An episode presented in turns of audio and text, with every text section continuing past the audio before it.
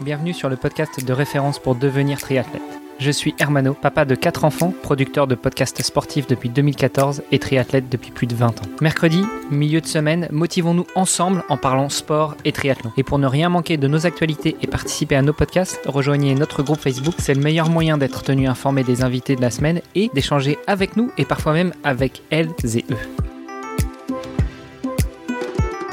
Salut les sportifs, c'est Hermano et vous êtes dans l'épisode de mercredi du podcast Devenir triathlète. On continue notre semaine où on va parler un petit peu vélo, tiens, très étrangement pour un podcast de triathlon. Mais en tout cas, pour co-animer cet épisode, j'ai toujours Olivier de Scooter à mes côtés. Salut Olivier. Salut Hermano. Et notre invité de la semaine, Marc Picrit. Salut Marc. Salut Hermano, salut Olivier.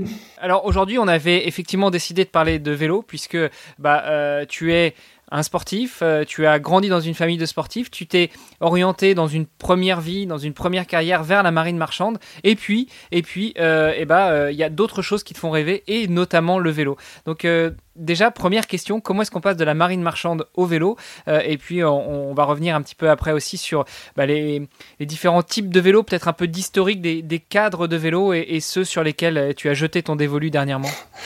Voilà, donc c'est pas quelque chose de d'antagoniste. Hein, donc j'ai fait le vélo euh, euh, en même temps que la marine marchande. donc j'ai toujours fait ça. J'ai toujours, je me suis toujours intéressé à ça. Notamment, on en parlait autour des 24 heures vélo. Donc dans, dans, notre unité, là, on, on faisait pas mal de d'entraînement de, de, vélo. J'étais surtout un peu préposé euh, réparation vélo à l'époque, donc je réparais tout. Ah voilà l'origine. C'est ça, voilà, donc ça, ça vient de là.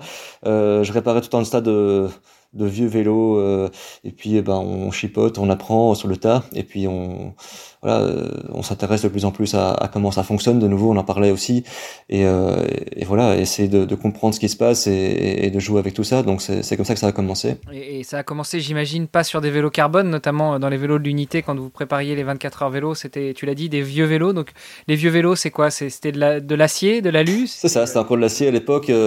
on chipotait sur les mécaniques. il y a peu de vitesse à l'époque. C'était des vitesses encore au cadre, je me souviens, c'était la vieille mécanique. Euh. Attends, t'as dit que t'avais que 35 ans. c'est vrai, mais. Moi, j'ai à peine connu ça parce que j'ai récupéré un vélo de mon grand-père, donc faut que tu m'expliques. Ben, on roulait sur des vélos récupérés à l'époque et c'est vrai que c'était. Euh, c'était tout un, challenge pour arriver avec, à ce que ces vélos soient, soient fonctionnels sur pour le jour de la course. Donc, euh, c'était aussi. Olivier, c'est un truc que tu peux pas comprendre parce que du haut de tes 20 ans, les, les, les vitesses sur le cadre, t'as pas dû connaître ça. Toi. si, si, non, j'ai, enfin, j'ai connu, j'ai, jamais roulé dessus, mais oui, bien sûr, je, vois tout à fait de quoi il s'agit quand même.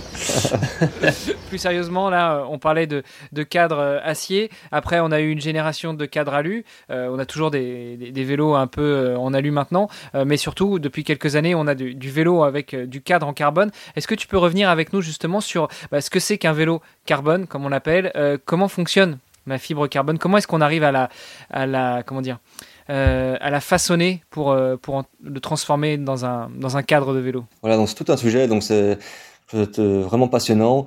Euh, il se trouve que mon travail de fin d'études, quand j'étais à la marine marchande, c'était sur les, revêtements des cuves pour les chimiquiers en justement tout ce qui est composite et, c'est vraiment la, base de tout ce qui est fibre de carbone et, donc c'est naturellement que je me suis intéressé à, ça et donc évidemment les, vélos en carbone et tout ce qui était pièces de sport en, en, carbone ça a beaucoup de sens dans le sens où c'est sont des matériaux qui sont très légers et très très résistants et très très rigides donc quand on compare ça aux, aux métaux et principalement l'acier l'aluminium tout ça eh bien il y a un gros avantage de poids et mais aussi de rigidité et d'autres propriétés aussi d'ailleurs euh, l'intérêt, c'est que c'est que les fibres de carbone travaillent euh, très très bien en traction. Ça veut dire que quand on tire dessus, c'est quasiment euh, c'est quasiment impossible de les casser, et donc on peut vraiment mettre des tractions énormes dessus. Alors par contre, le, problème du carbone, c'est quand on va s'attaquer aux fibres de manière perpendiculaire, euh, quand on met des, forces perpendiculaires aux fibres, comme elles sont très rigides, eh ben, elles sont assez cassantes. Et c'est ça le problème du, du vélo en carbone en, particulier, c'est que quand on a des, chutes ou des, chocs ou des, impacts, eh bien ça, ça vient casser ces fibres parce qu'on met les contraintes euh, mal orientées. Par contre, quand on, quand on utilise ça dans, dans le sens où c'est prévu, donc quand on tire dessus, eh bien, euh, c'est magique. Donc, on a vraiment des tapis volants euh, à la place de, de, de l'ancien acier qui était, qui était lourd, qui, était, euh, qui, amortissait beaucoup l'énergie qu'on mettait dessus. Et donc, c'est vraiment c'est incroyable de, la différence qu'on peut, qu'on peut observer. Mais ça, ça vient avec un coût, avec le coût de, de la fragilité dans certains cas. Donc voilà, ce sont des choses qui. Plus récemment, c'est vrai qu'on a vu, on a vu quelques photos avec notamment Van Der Poel avec son son son cintre cassé en deux. Euh, il y en a je sais qu'il y en a eu quelques, il y en a eu d'autres encore. Enfin, il y en a eu quelques-uns euh, récemment, euh, notamment chez Canyon. Je pense que ils ont ils ont pris ils ont pris un sacré coup Canyon en ce moment. ouais, et, même, même de mon côté, enfin, je, je, roule aussi sur Canyon et j'ai eu aussi un petit souci avec mon cadre récemment. Et c'est vrai que ce côté, ce côté fragile, enfin, on, le retrouve. C'est pas quelque chose, c'est quelque chose qui n'existait pas avec l'alu. On, on voyait pas ce genre de, non, c'est vrai. De, cassure.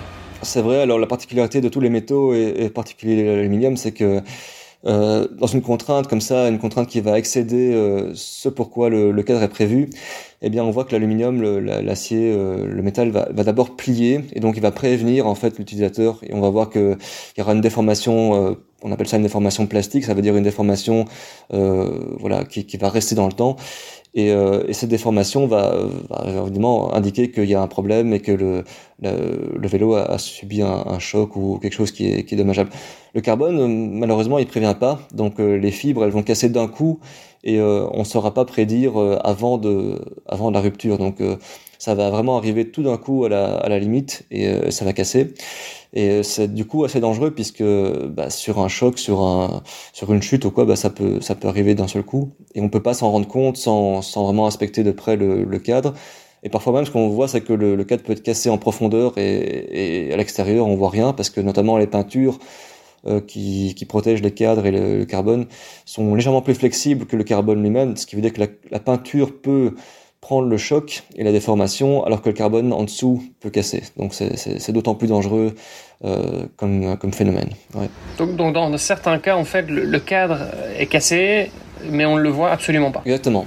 Et, et, comment est-ce qu'on fait dans, dans ce cas-là pour, pour, pour s'en rendre compte? Eh bien, dans, dans ce cas-là, il n'y a, a qu'une seule façon, c'est de, de, sonder l'épaisseur de du carbone, donc de, de, de prendre ce qu'on appelle des, des moyens de, de contrôle non destructif. Donc on on va soit par des rayons X, soit par des, des, ultrasons sonder le, le carbone et puis euh, et puis voir un peu l'intégrité de la couche euh, des couches de carbone qui sont sous la peinture. Donc ça c'est vraiment la seule façon de déterminer euh, si le carbone est, est, cassé ou pas. Ok donc en cas de chute, même si a priori on voit rien, il vaut mieux, euh, il vaut mieux venir chez Marc et, euh, et, faire un, un, enfin un ultrason ou un. Oui, c'est ça. Donc, euh, donc c'est ce qu'on fait dans, dans l'aéronautique notamment. Dans toutes les pièces aéronautiques, on, on, inspecte régulièrement les, les pièces puisque le, le, carbone, comme on dit, on, il prévient pas et donc il faut l'inspecter pour savoir s'il est affaibli, si s'il est déjà à moitié cassé à l'intérieur ou pas, sans qu'on puisse le, le, savoir à l'extérieur. Donc et, et, donc tout ça, finalement, c'est des, des, des, bonnes pratiques en fait que tu as apprises euh, dans la marine marchande et qu'aujourd'hui tu appliques euh, au vélo. Oui, ce sont des choses que j'ai découvertes un peu euh, par hasard, enfin pas tout à fait par hasard évidemment, mais, mais quand je faisais la marine marchande, je me suis intéressé à ça et puis euh, évidemment j'ai tout de suite voulu transposer ça euh, au vélo. Et c'est vrai que le vélo, surtout à l'époque, c'était le début des carbones et donc euh, il n'y avait pas beaucoup de marché. C'était vraiment quelque chose d'assez neuf. Et donc euh, tout ce qui était utilisé en, en industrie carbone pour le vélo, c'était quelque chose qui venait directement de l'industrie aéronautique. Donc c'était pas du tout spécifique et et donc tout ce qui était voilà recherche sur parallèlement à ça, c'était vraiment gouverné par l'industrie aéronautique et donc c'était quelque chose qui, qui m'intéressait de d'un petit peu spécialiser les choses et de, de voir un petit peu ce qu'on pouvait faire pour, euh, pour améliorer tout ça. Donc oui, ça m'a toujours intéressé de, de comprendre d'abord et puis de, une fois qu'on a compris, d'essayer d'améliorer les choses, évidemment. Et, aujourd'hui, on, on, parle, euh, enfin, je sais qu'on parle d'autres matériaux aussi, on parle notamment du titane. Euh, qu'est-ce, qu'est-ce que, qu'est-ce que tu en penses Et est-ce que tu peux nous dire un peu quelles sont les, les différences? Alors, le titane, c'est, intéressant parce que le titane, c'est un, c'est un métal qui est un peu comme l'aluminium, donc euh, aux mêmes épaisseurs, il va être beaucoup plus rigide, il va être beaucoup plus solide, donc c'est un intérêt certain. Euh, maintenant, comparé au carbone, euh, ça reste plus lourd et, euh, et ce qu'on observe, c'est qu'au niveau des vibrations, il y a donc le, le, les matériaux vont absorber les vibrations de, de façon différente en fonction de leur voilà de leur propriété. Et donc en général, le carbone, quand il est bien construit, donc quand les, les fibres sont mises orientées de, de, façon optimale, on observe une bonne, voilà, une bonne absorption des, des, vibrations sur la route, et ce qui confère un, un, voilà quelque chose de tout à fait confortable, beaucoup plus confortable que, que des, des anciens cadres beaucoup plus rigides et qui sont voilà et qui vont pas forcément rendre plus d'énergie pour autant. La réalité c'est pas forcément quelque chose de, qui va améliorer le euh, le transfert d'énergie, mais surtout euh, fatiguer l'utilisateur en, en, mettant des vibrations euh, qui sont tout à fait. Ouais, ça, je pense que c'est quelque chose qui est drastique. Hein, la, la, différence. Enfin, quand on roule sur un vélo carbone ou un vélo aluminium, on, on, sent complètement la, la, la, différence, enfin la réactivité du vélo et tout. On, on voit qu'il y a, y a, y a, il y a pas la, c'est pas la même souplesse. Et euh, ça, fait, ça fait une grande différence. Et du coup, ça, c'est, ça, c'est principalement une question de confort, alors tu dis Ça va jouer beaucoup sur le confort et puis aussi sur le, le transfert d'énergie parce que les fibres de carbone, quand elles sont bien orientées, permettent vraiment un transfert quasiment optimal de l'énergie et on perd beaucoup, enfin beaucoup moins d'énergie en, en, flexion. Dès qu'on a une déformation euh, élastique, donc une déformation qui va revenir une fois qu'on enlève la contrainte, eh bien ces déformations-là, elles prennent de l'énergie, elles volent de l'énergie, et donc on transfère, euh, on transfère beaucoup d'énergie euh, euh dans cette déformation au lieu de le transmettre directement eh à la transmission et puis euh, et puis à la roue arrière. Et pour parvenir à optimiser ça, du coup, euh, on doit superposer des des couches fait de, de, fibres carbone les unes sur les autres dans un certain sens. Enfin, c'est vraiment tout un art. Hein. C'est ça. Donc le, carbone en, tant que tel, il vient sous forme de, tissu. Donc c'est vraiment comme un pull. Hein. Ça ressemble à, une chemise ou un pull. Donc c'est vraiment du tressage. Et donc les fibres sont orientées de, de, plusieurs façons. Alors il y a soit des fibres qui sont euh, ce qu'on appelle unidirectionnelles, donc qui sont dans un seul sens. C'est ce qu'on voit de plus en plus sur les vélos euh, dernière, dernière génération. Et puis, euh, ce qu'on utilisait avant sont des, et encore maintenant à certains endroits, sont des, des, fibres qui sont tressées avec des angles, donc euh, 90 degrés, 45 degrés, des choses comme ça. Et euh, ces tissages-là vont avoir euh, des propriétés qui sont beaucoup plus absorbantes pour les chocs, euh, mais par contre qui sont beaucoup moins optimisées. Donc, il y a forcément la moitié des fibres qui sont orientées de de façon euh, optimale et, l'autre moitié qui n'est pas du tout optimalisée. Donc euh, c'est la moitié des fibres qui sont perdues. Donc on, perd la moitié du poids euh, de la matière quand on fait du tressage comme ça. Donc la, plupart des vélos de dernière génération sont vraiment construits autour des fibres unidirectionnelles pour orienter ces fibres.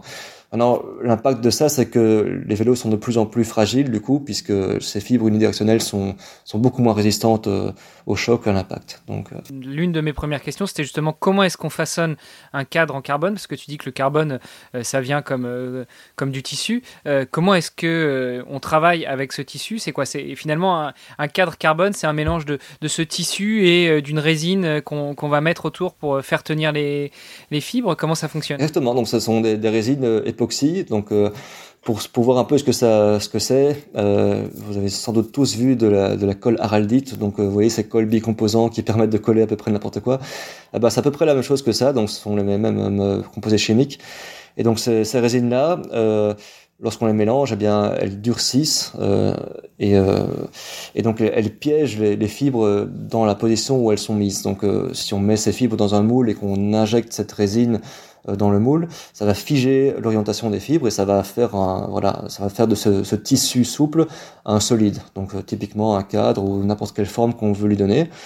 Et, euh, et toute la, la, difficulté, évidemment, ça, ça vient de, d'orienter ces fibres et de, de faire ces, ces, moulages avec les formes qu'on veut, avec en orientant ces fibres.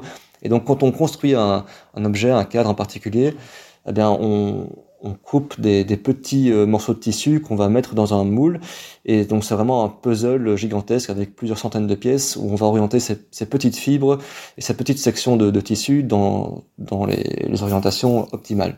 Et donc, tout un travail de recherche derrière pour pouvoir savoir comment orienter ces fibres et où gagner du poids, ou en, ou en ajouter pour avoir une meilleure euh, transmission d'énergie, et ainsi de suite. Donc c'est vraiment la recherche qui va, qui va faire la différence. Le, le vélo carbone, euh, bon, on le sait, est quand même nettement plus cher euh, qu'un vélo aluminium.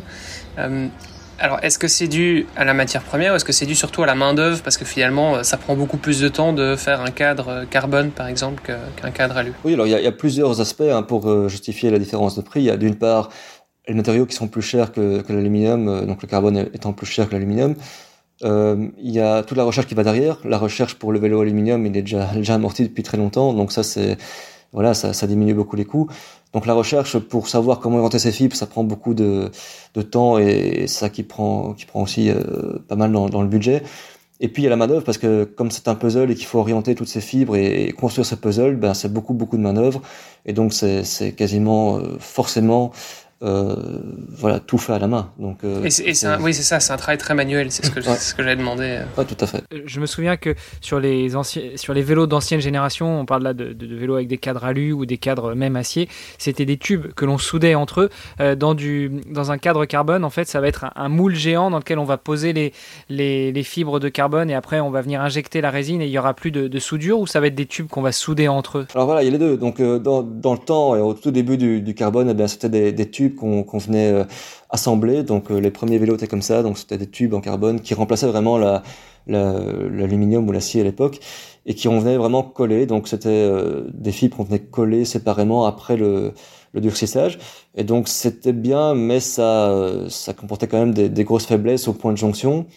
Euh, et puis bon bah on a commencé à faire les, les cadres monocoques, donc c'est-à-dire euh, mettre les fibres dans, dans le prolongement tout au long de, de la section, donc donc de plus avoir ces, jonctions euh, collées par après, mais d'avoir vraiment ce, ce cadre en une seule pièce qui permet évidemment de, diminuer beaucoup le poids pour la même efficacité et puis qui qui permet d'avoir des, des, des, fibres qui, qui travaillent beaucoup mieux. Et aujourd'hui, Marc, est-ce que il y a de, des nouveaux matériaux peut-être qui challenge le, le, carbone ou bien est-ce que euh, définitivement euh, le carbone a priori on, on, va on va y rester pour euh, pour encore un bon moment parce que il y a, y a rien de d'aussi bien. Alors dans, dans, dans un premier temps, je dirais que le carbone c'est encore une valeur sûre pour quelques années, ça certainement. Mais il y a quand même des, des matériaux intéressants qui viennent qui viennent doucement sur le marché. Donc naturellement tout ce qui est nanotechnologie, donc tout ce qui est nano avec les, les, les tubes de carbone, ça c'est vraiment très intéressant. Euh, la problématique avec tous ces, ces nouveaux matériaux, c'est de savoir comment les incorporer pour, euh, pour pouvoir en produire en, en, masse et puis comment pouvoir les utiliser au mieux dans les, dans les structures qu'on veut construire. Donc c'est pas si facile que ça. Donc c'est ça qui va mettre un petit peu de temps à, à faire que ces matériaux euh, arrivent vraiment sur le marché. Mais, mais c'est sûr qu'il y aura des choses encore assez incroyables qui vont arriver dans les prochaines décennies, ça c'est certain. Donc, euh, oui, il y a des choses incroyables qui vont arriver. Mais pour l'instant, le carbone, encore pour quelques années, restera le, la, la, vraie valeur sûre, je pense. On n'en a pas encore parlé, mais euh, l'une de tes activités, justement, maintenant, c'est la réparation euh, des cadres carbone. Comment est-ce que euh, on répare un cadre? Alors, tu nous as expliqué comment est-ce qu'ils étaient construits, comment est-ce qu'ils étaient façonnés, mais comment est-ce qu'on répare un cadre carbone qui a été euh, abîmé? Alors, euh, le, le, tout, c'est de savoir d'abord comprendre comment, comment le cadre est, construit. Donc, on, quand on a commencé à comprendre que les, les cadres sont construits avec des fibres et que ces fibres est tenu avec la résine, eh bien, on, peut se rendre compte que comme les cadres étaient collés à l'avant, avant, eh bien, on peut recommencer à, reconstruire les, les, parties qui sont, qui sont abîmées. Donc la, la, façon dont on procède, c'est poncer, donc euh, enlever la matière qui est abîmée, donc autour de la fissure ou de, de l'impact, eh on va, on va enlever de la matière, donc on va poncer, enlever ces fibres et cette résine.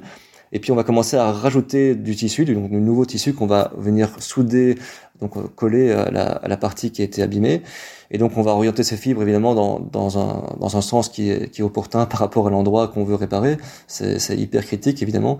Et donc, euh, on, va, on va comme ça euh, venir coller sous vide ces, nouveaux tissus. Et ça va recommencer, donc ça va, ça va reconstruire l'intégrité de cette épaisseur et, et, retransmettre les forces entre les différentes fibres. Donc, on, on considère que une fibre qui est qui est contigu à une autre fibre sur une distance suffisante permet de transmettre les efforts comme s'il était continu. Donc ça c'est donc on peut avoir deux fibres qui sont parallèles et qui sont collées l'une à l'autre ça a le même impact que d'avoir une seule fibre continue. Évidemment, quand on peut en mettre qu'une seule, on le fait, mais quand on doit réparer, qu'on doit mettre deux fibres au lieu d'une, ben on peut le faire, et puis on peut comme ça reconstruire les, les sections qui sont abîmées. Oh, bah, si, si, ça pouvait fonctionner pareil pour les fibres musculaires, parce qu'on parle bien de fibres oui. de carbone, si on pouvait avoir pareil avec les fibres musculaires, ça serait pas mal. Hein. Ça, ça, serait bien. Quelques, quelques réparations là. et donc finalement, le, le, le carbone, ça a aussi cet avantage, c'est que tu peux le réparer. Là où euh, un cadre aluminium, à partir du moment où l'aluminium, ton cadre il est plié, bah, compliqué de compliqué de le réparer quoi. Oui, alors théoriquement c'est possible de réparer l'aluminium. L'acier on peut le souder assez facilement. L'aluminium c'est déjà beaucoup plus compliqué. Surtout les, les, alliages actuels pour le pour les vélos sont des alliages qui sont qui sont très difficiles à ressouder. Donc s'il faut remettre un, un, tube ou quoi, il faut travailler sous atmosphère protectrice, des choses comme ça. Donc c'est c'est beaucoup plus compliqué. Et donc le carbone a cet avantage de pouvoir euh, être réparé, euh, je dirais quasiment à n'importe quel endroit. Euh, ça dépend évidemment du, du temps et, qu'on, et de, de, du budget qu'on veut y consacrer, mais c'est, c'est vraiment la limite, je Oui, dirais. Quand on voit le cintre des canyons qui ont pété il y a quelques temps, je suis pas certain qu'on puisse les réparer, ceux-là. Non, bah, en, en théorie on pourrait, mais c'est, je pense que c'est pas tellement intéressant. Non, je crois qu'il faut surtout se poser la question de pourquoi ça a cassé et euh, savoir pourquoi, euh, voilà, pourquoi est-ce que les, les sections sont pas plus épaisses à ce- cet endroit-là, et, et c'est ça qu'il faut chercher, bien sûr. Et, et pourtant, il n'y a pas, il y a, enfin, euh, alors c'est relativement euh, facile comme tu dis parce que on on peut le réparer. Par contre, j'ai l'impression qu'il n'y a pas tellement d'endroits en fait où on peut réparer son, son 4 carbone, d'endroits où moi je peux aller, de réparateurs, de, de, de mécanos, euh, euh, où je, puisse moi-même aller euh, avec mon vélo. Euh, Enfin, tous les, voilà, tous les, tous les mécanos, tous les magasins de vélo euh, ne vont pas euh, proposer ce genre de service. C'est difficile de trouver quelqu'un qui s'y connaît là-dedans. Oui, il y a peu, il y a relativement peu de gens qui, travaillent ça parce que d'abord c'est assez, euh, c'est assez technique en termes de, de, de résine et de, de, de façon de travailler. Donc ça c'est une chose qu'il faut bien, bien, maîtriser. En plus, il faut être sûr de son coup quand on met les, fibres dans le, dans le bonne orientation. Si on met les fibres dans une orientation qui n'est pas euh, judicieuse, eh bien ça peut, ça peut vraiment ruiner le, le, cadre et la façon dont il travaille. Donc c'est vraiment dommage. Donc il faut, il faut bien penser avant de, avant de, de travailler, c'est sûr. Tu nous as dit que euh, tu aimais bien euh, apprendre, à comprendre les choses. De la marine marchande, il n'y avait qu'un pas pour toi jusqu'à bah, justement euh, appréhender le carbone, l'utiliser, le réparer. Euh, je pense qu'il y aura qu'un pas aussi sur bah, justement le, positionnement du cycliste sur le vélo. Et c'est un point qu'on avait prévu d'aborder dans l'épisode de demain. Et oui, tout à fait. Oui, c'est un autre aspect du, du vélo, donc euh, comprendre ce qui se passe et, et comprendre comment on est sur une machine et comment ça fonctionne. Et, et c'est un sujet aussi euh, vaste et, et super intéressant. Passionnant. Super. Eh bien, on, on voit tout ça ensemble demain. À demain. À demain.